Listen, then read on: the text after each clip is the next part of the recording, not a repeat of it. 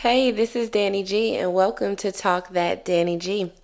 I want to ask you a serious question. Do you remember who you were in sixth grade? Like, for real, for real. Do you remember the 12 year old version of you? If so, do you remember what you wanted to be when you grew up? I knew what I wanted to be when I was in sixth grade. I knew that I wanted to be a sex therapist. I also knew that I wanted to be a forensic psychiatrist. My final career choice was to be a writer. Now, what would you say if I told you as a sixth grader that I wanted to go into hospitality? What if I told you as a sixth grader that I wanted to own hotels. What if I told you as a sixth grader that I was going to buy and sell hotels and then teach the community about it and move us to a path of economic empowerment through entrepreneurship? Would you believe me? You probably wouldn't, but if you had met Professor Omari Head, tonight's guest, the hip hop hotel broker, the bow tie broker, my classmate and my friend, had you met him, his sixth grade self, he would have told you those things. And now here we are, all these years later, and they are all true. I'm excited to share the interview that I had with my friend Omari as he was in town for business. He was able to stop by the podcast for a little bit and share some of his leadership lessons, share some of his high points, some of his low points. He joins me in the Rose Garden. We're talking about legacy planning, full circle moments. I mean, rap references, all kind of free game and it really was a walk down memory lane. Tune in and take notes because class is about to be in session. Here's professor omari head with his little leadership talk. I'm excited to share it. This is danny g and i hope you enjoy. Hey this is danny g and i am in the rose garden tonight with an old friend on this episode of talk that danny g I'm with someone who I go back 20 years with. I remember him from our freshman year of high school, and it's amazing to see how far we've come. Good evening, Omari. Good evening. What should we call you tonight? Uh, you can call me Omari, Mr. Head, Professor Head, um, Bowtie Broker. Bowtie Broker. A man has many names. Uh, welcome to Talk That Danny G and welcome to the Rose Garden. I'm so excited to explore your journey because I remember as freshmen what it was like to have uh, algebra together, English together, no teacher, and all the memories that we made, and to see each other on social media for dang near 20 years.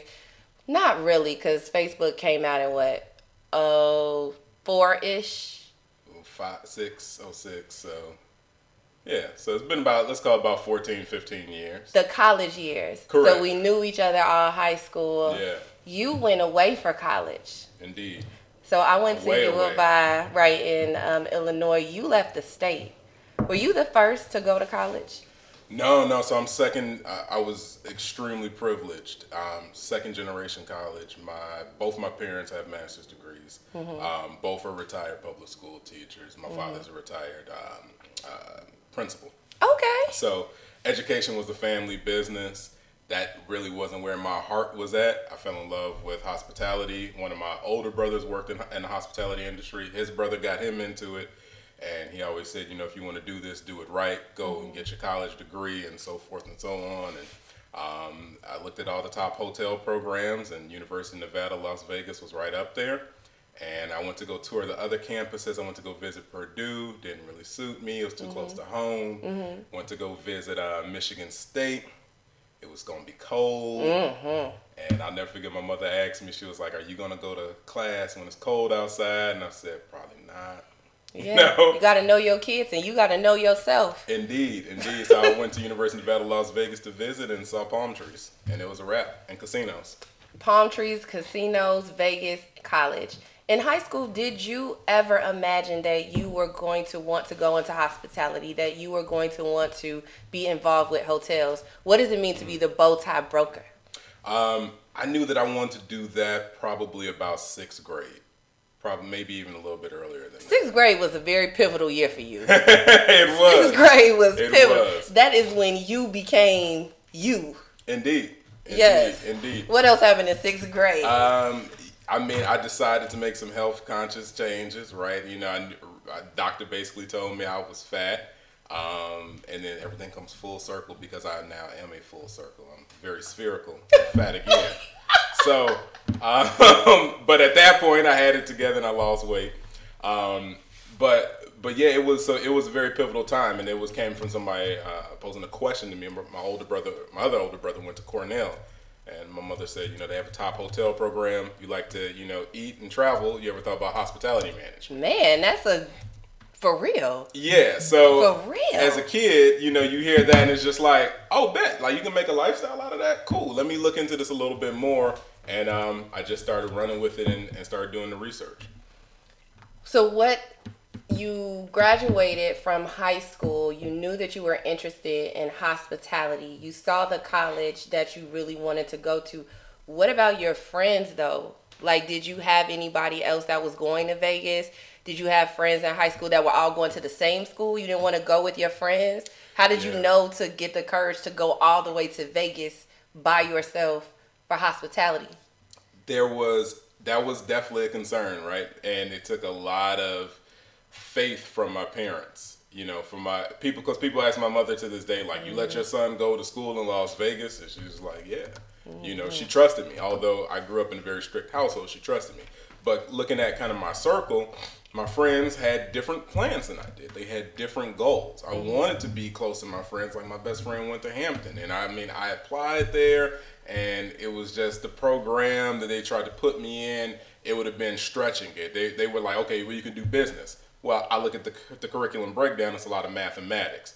Eh, not about that life. So I'm gonna go ahead and swerve over here to the hospitality program where it's all. So I got, I found out very early that I have a learning disability. I'm what's called mm. a kinesthetic learner. Oh, tell so, me more. So I'm hands on.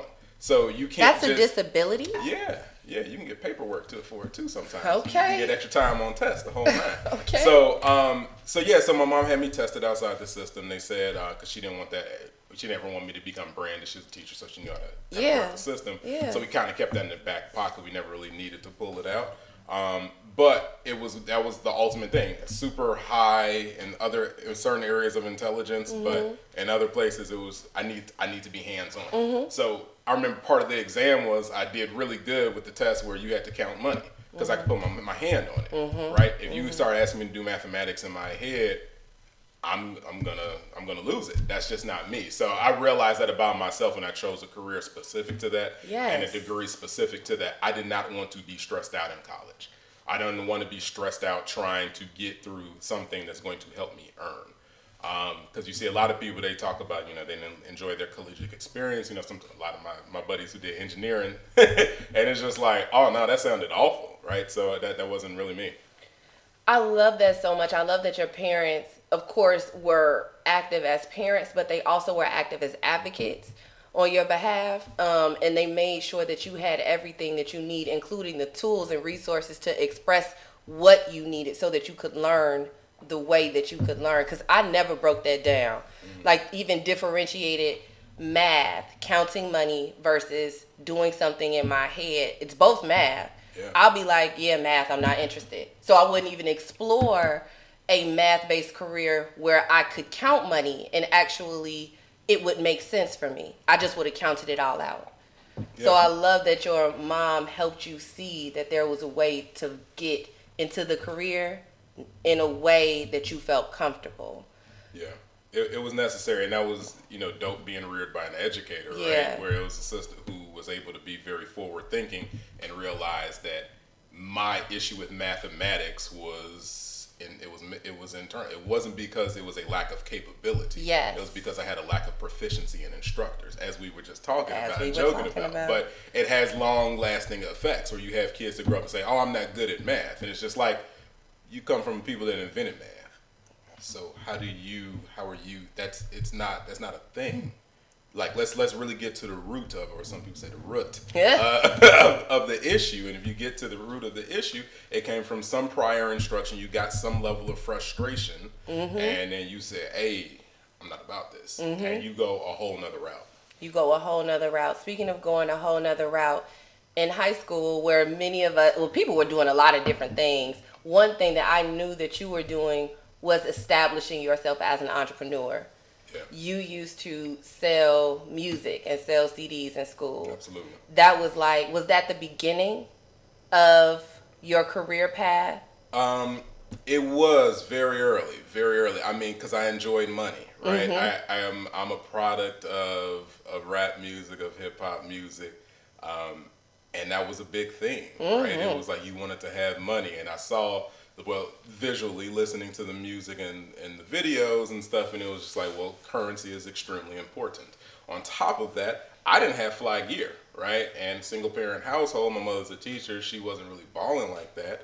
Um, we had everything that we wanted and a lot of what we needed, but like fly clothes were just not in there.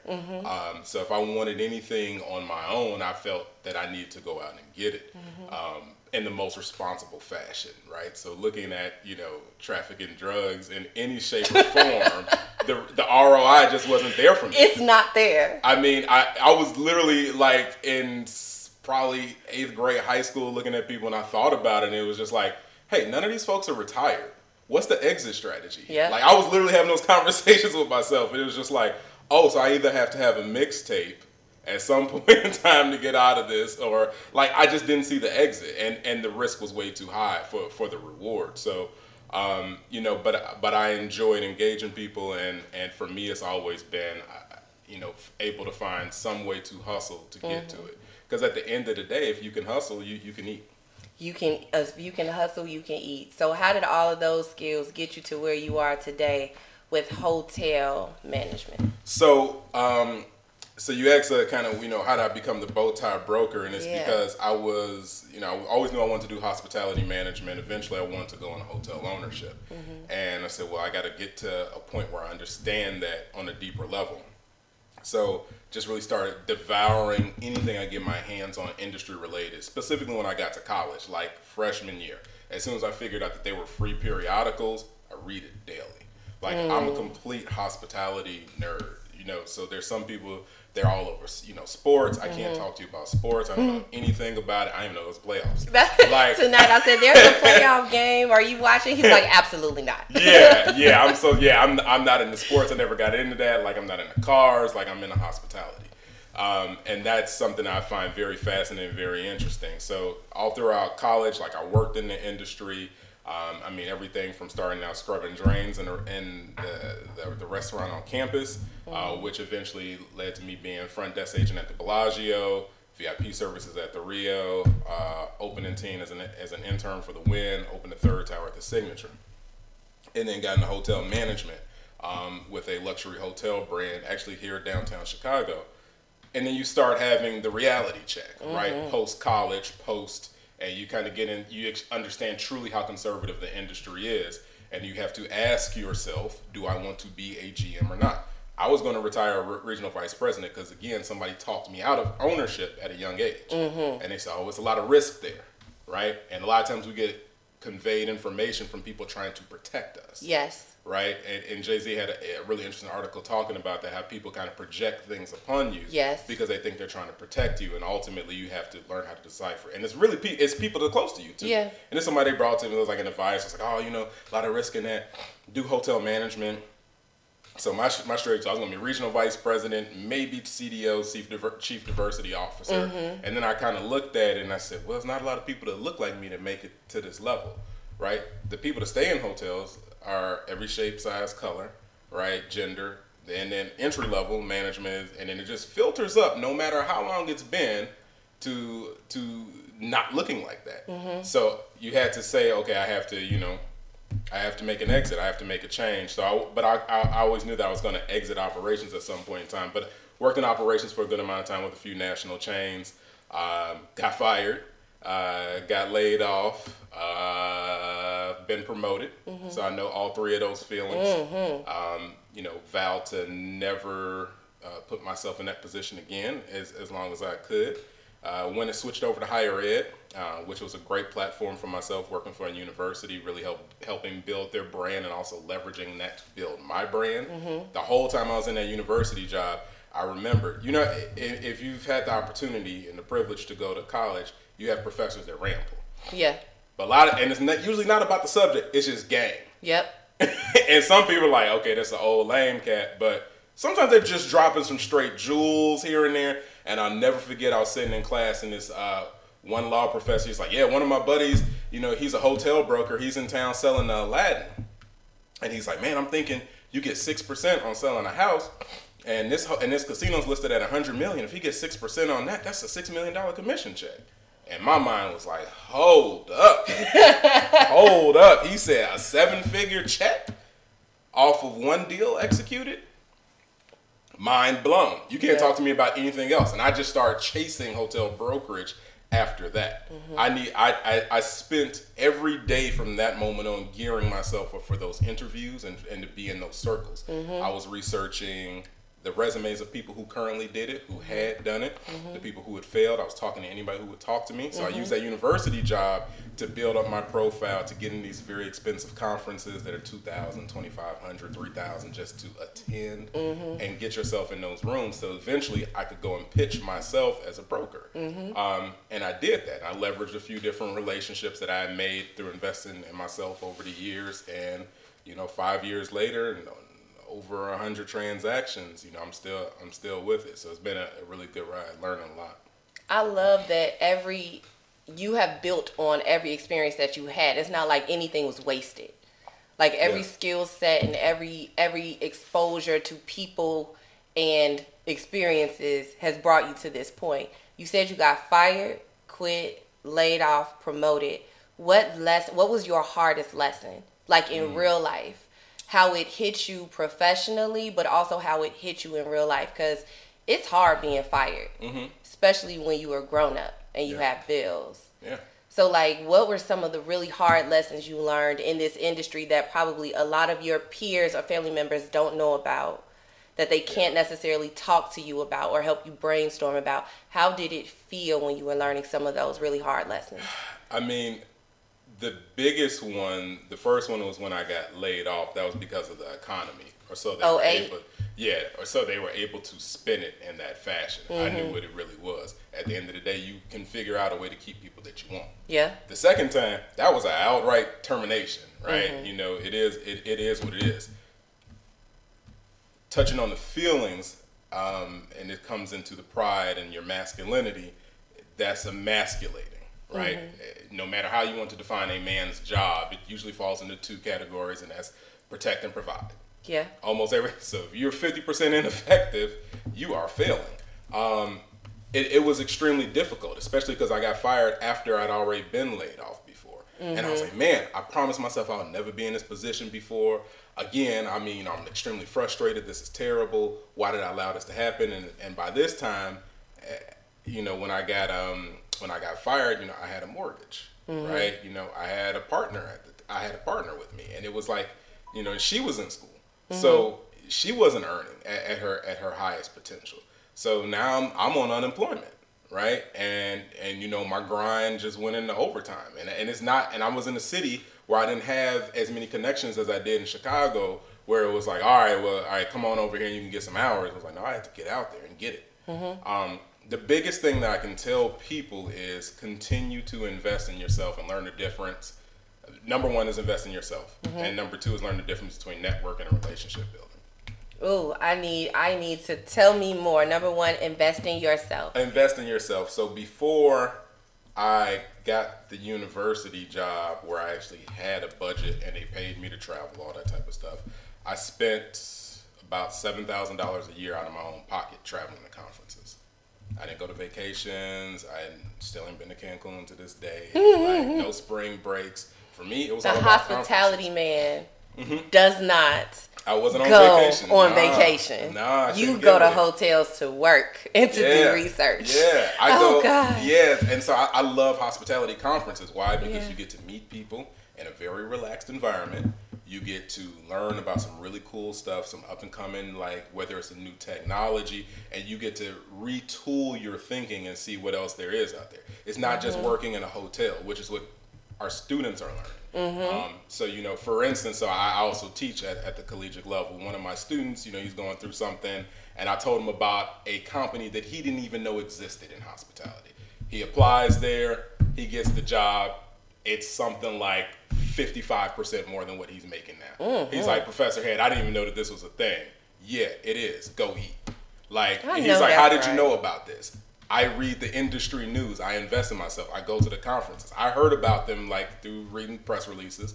I was at industry conference earlier this year. They they put on a happy hour. I talked to them. I mean, it seems like an interesting platform. Now, that those years when I was spending that money out of my pocket, I was going there to build relationships with people because you need FaceTime, mm-hmm. right? And you need to have people see you multiple times. Mm-hmm. And it got to the point where folks are like, "Man, what are you doing now?" right? You know, because what happens is we grab a business card, we add you on LinkedIn, we get to 500 plus contacts, and we forget about it. So it's transactional. Yeah. And then what happens is when you need the plug, you feel awkward hitting them because you're like, I don't really know them, they don't really know me, I don't talk to them. Mm-hmm. You know, so so you want to make sure that, that you keep those relationships going and that you have those that rapport, so that when you need something, you don't feel awkward about hitting them up and saying, "Hey, can you know? I just send here's here's my reference number for this job. You know, I applied. Can you look out?" I love that because that's so real. Managing that relationship so that it does not become transactional. It was the second point to that. You said like knowing the difference between. Did you say relationships and Network- networking? networking and relationships. So networking is just the, the transactional component Yes, of it. So I network with a lot of people. Yes. Um, and it's it gets a little bit more difficult to actually build that relationship, which is there's nothing else going on. Did you did you slide into their LinkedIn DMs? Yeah, Just checking in on you. Hope all is well. That easy. You engaging and with people that. as people, not just when Yeah. you need. That is, yep, that's Because you, what you gonna do? You gonna hit them and say, "Congrats on the new job, congrats on the anniversary," and they flooded with eighteen other people. yeah. Eh, it's kind of whack. It is that, and Right? it's not how you build the relationship and have the FaceTime. Do you feel in hospitality it's important to keep those old school like ways of contact, like FaceTime, talking to people, not texting? in every industry it is in every industry is so that's where kind of the Xennial generation can win right because we still because we came up in the era of the birth of social media so we still know how to navigate without it Yes. so we still have decent eye contact Yes. Right. Yes, we do. right so And we- handshakes. yeah Yes, so, we do. you know the kids uh, i don't want to say kids but you know there's a lot of the younger folks that that's kind of a lost thing right it's just it's just like you know memorizing phone numbers like we Yeah. probably still have some phone numbers committed to memory We do. right it may not be a ton or as much as like the old heads you know the the, the generation x or the boomers or the traditionalists but you start looking at us we still have a little bit of that because we lived through the, through that through that transition so face to face is key i mean I, I used to and still to this day now especially my business Mm-hmm. if i'm trying to earn a listing from somebody saying please allow me to sell your hotel Mm-hmm. this is a multi-million dollar operation Mm-hmm. like you know you want to know who you're who you're giving that to um, and and you need you need to be able to have the performance track record and you have to be able to build a rapport with people it's very rarely that somebody's like you know what i want to give you this Mm-hmm. opportunity to earn you know a lot of money And it's really just you being you. It's not you doing anything other than engaging with somebody as your true genuine self and managing the relationship and getting to know them one on one. What I are think I think it is more than that though, me, because me. sometimes you, the you who is really you, you could be a butthead. Like you um, Oh. could not be a good person. you're correct. Being the appropriate you. there you go. Yes. yes, yes, yes. Yes. Making sure that you're for palatable. that relationship and for Exactly. that goal. So, and Yes. you hit on something else that's key too for that relationship Yes. because you may have to pivot into something else that's more attractive for another relationship in order to, while still not moving drastically far away from from your from your core beliefs, Mm-hmm. right? Like you know, I, it's just certain things I'm not going to move towards, Mm-hmm. but you know, hey, if if this shows you that I'm on board and that we do have something that we identify with, I'm I am inclined to do that.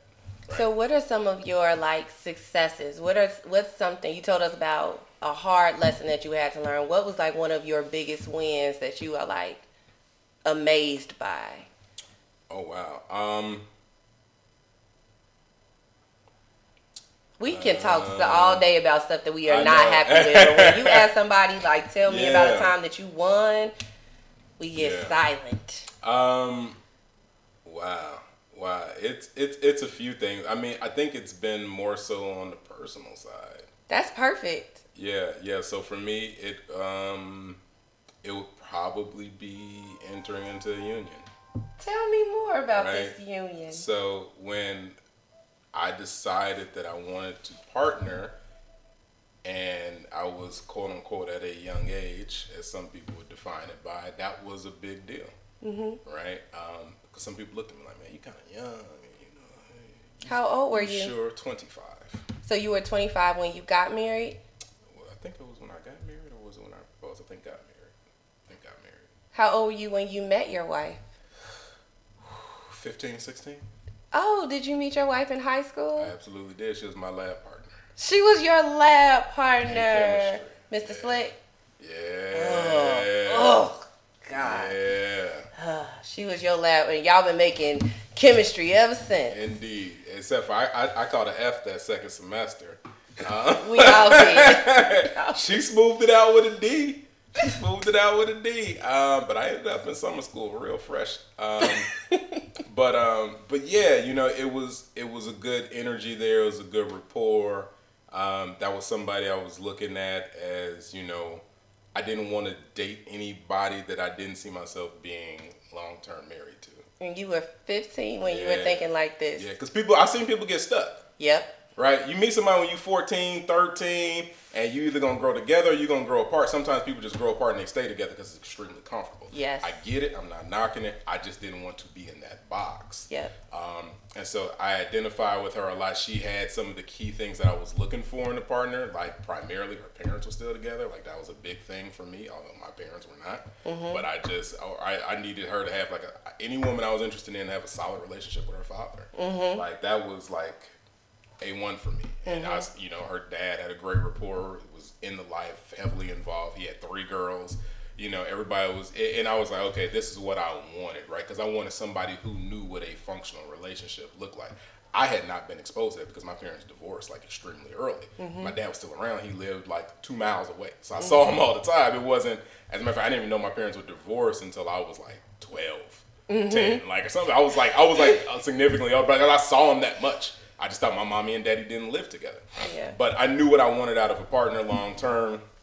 Um, fast forward, you know, when we first got together, even at the end of sophomore year, I'm like, look, somehow if this does last to senior year, like we can't stay together for college. Mm-hmm. And she was like, all right, cool. We got the senior year. She was like, well, now let's try to make it work. And I'm like, nah, you over here trying to revise the contract. Like, we can't do that because, you know, our, we got to go out there and see what else is up. Like let's let's just stop now when we look back and say why did we quit versus being like why didn't we quit? Mm-hmm. Like I don't want either one of us to hurt each other. So her mother worked for the airlines, so she was out there. People to this day still think she went to UNLV. Mm-hmm. Um, you know, was always my best friend through everything, and just partnered very well with my life, mm-hmm. um, and was always my calm.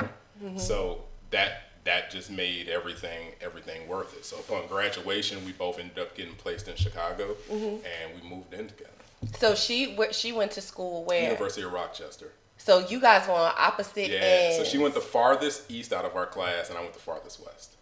And you still together. Still together. As Absolutely. a black man during this career journey, going as far west, being one of the only. Were there lots of black men in hospitality when you were there? Nah, not a lot. Not a lot. It was it was a finite number. How did you keep like how did you keep your sanity on this journey? Like your partner, yeah. your friend was across the country, you were yeah. across the country by yourself going into this new field. You had big dreams that were very tangible, yeah. but you hadn't seen them yet. How how did you keep it going? How did you stay committed to your goal? I, I'm, I'm built for it. I'm, I, I just woke up every morning, motivated myself, listened to a lot of rap music. I'm- I love my rap playlist. I'm super. I everything that you saw about me in high school, from the dude who was the hustler with the CDs, uh, selling condoms, whatever. Like that was. I requested the condoms. it was me. That I like I fast forward. sales. You know, I, it made sense, right? If It it, was an opportunity to make money, I had to figure it out. Yeah. Right. So limited resources, and I don't. I didn't want to make a lot of excuses. Right. I always knew that I was going to be great. Come on, black Right, man. Speak so- this to every black man out here. You always knew. I always knew it, right? And that was a part of the reason why I wanted to partner and partner early, Mm-hmm. right? One of the things that, you know, I think, when did Ruff Ryders come out? Maybe 97, 99. Yeah. Ride or Die chick. Like, Yeah. that's the thing. People still say that in music. I want to ride or die. It was just like, well, okay, well, let's really analyze what does that mean? Like, Mm-hmm. and that's all these themes in the hip hop music or music in general of you want to make sure that somebody's with you genuinely, Mm-hmm. right? And guys are always looking at women like, I don't know, you know, you know, she met me at this point in life, but was she like me five years ago? Was she like me in high school? You know, I was a lame or I was chubby or whatever. You know, I don't know if she would have liked me for all the right reasons. Mm. And so you kind of get into this awkward space of distrust, and I don't think a lot of men like we, we really talk about that. That you don't really trust a lot of women to come around if you've amassed a certain level of success and or material things. Mm. So you start looking at people either that knew you before you had that stuff or people who have the same thing, which is why people, rich people, marry other rich people. Like Yeah. celebrities are with celebrities. Um, I knew that I wanted a partner that I could grow with, right? And that could help me on this journey and I could help them. And I needed somebody, and that's why I always said that that's my partner because I needed, I didn't want a wife, I wanted a partner. Like, I don't need a trophy, I don't need any of that. I need somebody who's, who's trying to go out here and slay dragons. Like, let's get this armor on, like, we got big dreams, you know, and kind of the motto that we have is I want what I want. Right, I want, I want what I want. Right, so 2019, our motto is like, you know, um, uh, what did we say? Uh, but we're fo- but 2019 we're pretty much focused on like you know fitness and finances. It's just like how do we increase our fitness levels and how do we continue to grow our finances responsibly, um, you know, and manage everything that we have.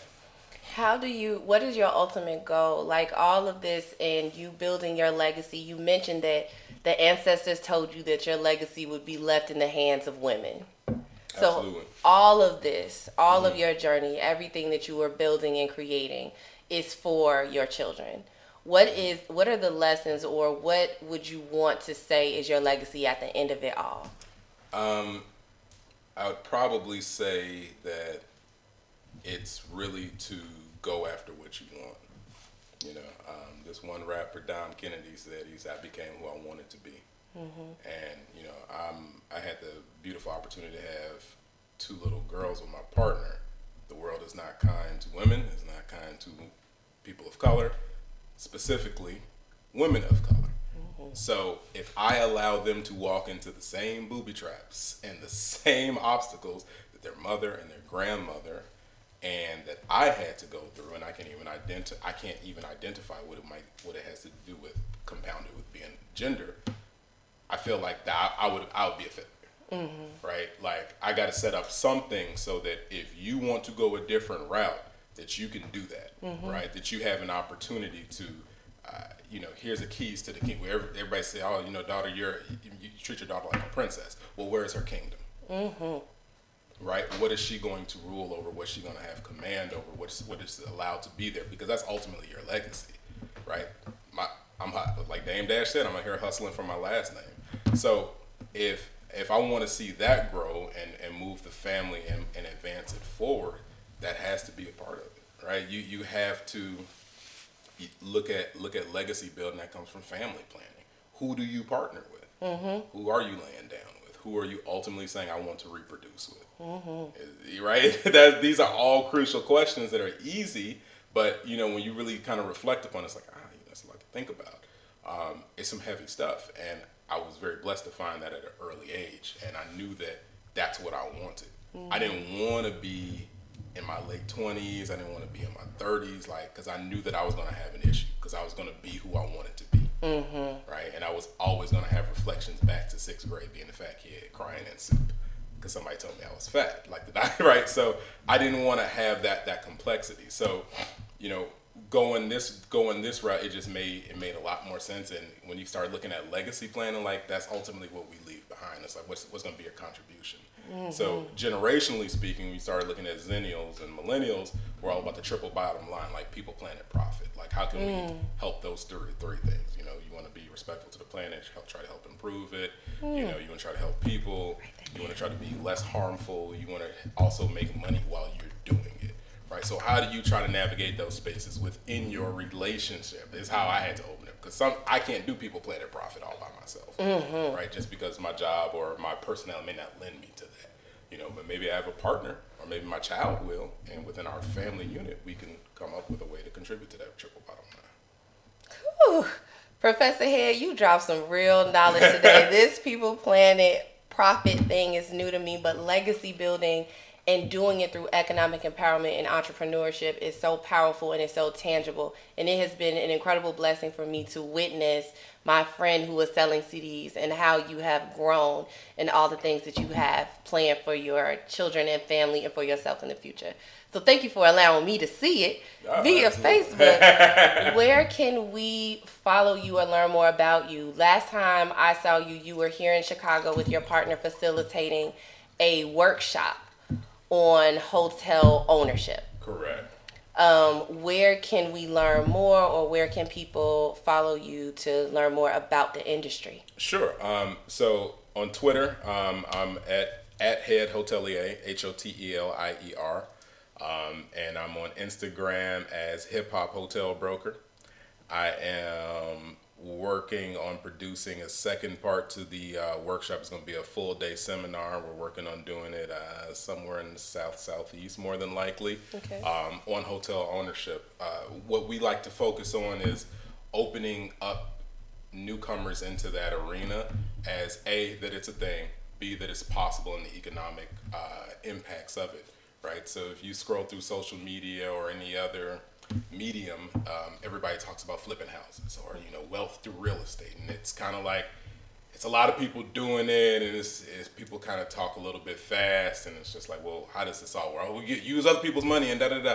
It's like, well, let's break it down. Mm-hmm. The biggest thing that for me, as far as nation building, as far as legacy building, is we have to control jobs. Yeah, you have to create jobs. All we can sit together here and develop an app and sell it for a million dollars our families are great, right? But how many jobs did we create? Not that many. Mm-hmm. Like us, an app developer. Mm-hmm. You know, it doesn't have as long lasting an impact. So we have to focus on things that generate wealth, create wealth, and have have the opportunity to create jobs. Mm-hmm. And when you control jobs, you create you create a different narrative. You're controlling a tax base right? So that's the reason why I think it's so important because there's the capital in the community. Mm-hmm. It's just the intellectual capital is not there just yet. Just folks don't even know there's an opportunity. Yep. So you know, it's simple as you know, ten people sitting around, they figure out how to raise hundred thousand dollars each. You have a million dollars, you can go out and tackle a five million dollar hotel, mm-hmm. and now you're in control of something that produces significant revenues. You know, you can talk about employing people, like those type of things that have very long lasting benefits. Mm-hmm. Um, so we're working on a workshop that kind of di- dives more deeper into the underwriting of the assets, um, the financing of the assets, identifying good deals versus bad deals and opportunities that other people might not see. Uh, so we'll be announcing more details on that coming up soon. Well, I can't wait to hear more about it and learn more about it. Absolutely. Thank you for joining me on my podcast um, in the Rose Garden and sharing your experiences with me. I think family in the Rose Garden. Of so I in hospitality. Of course. And salute to you. I'm proud of what you're doing. Oh, thank um, you. It's it's important to see people controlling narratives, sharing narratives, and pushing important messages. Yes. So thank you so much for doing that. You know, and doing that with your time and your resources. It's it's definitely an important service. So I want you to make sure that you're recognized for that too. Thank you, Professor Head. Brother Omari, my homie from the 9 9. All right, this is Danny G, and the G is for gone. Thank you again for joining. Say any last words as you Peace. enjoy your cocktail. Peace. Peace. The G is for gone. Bye.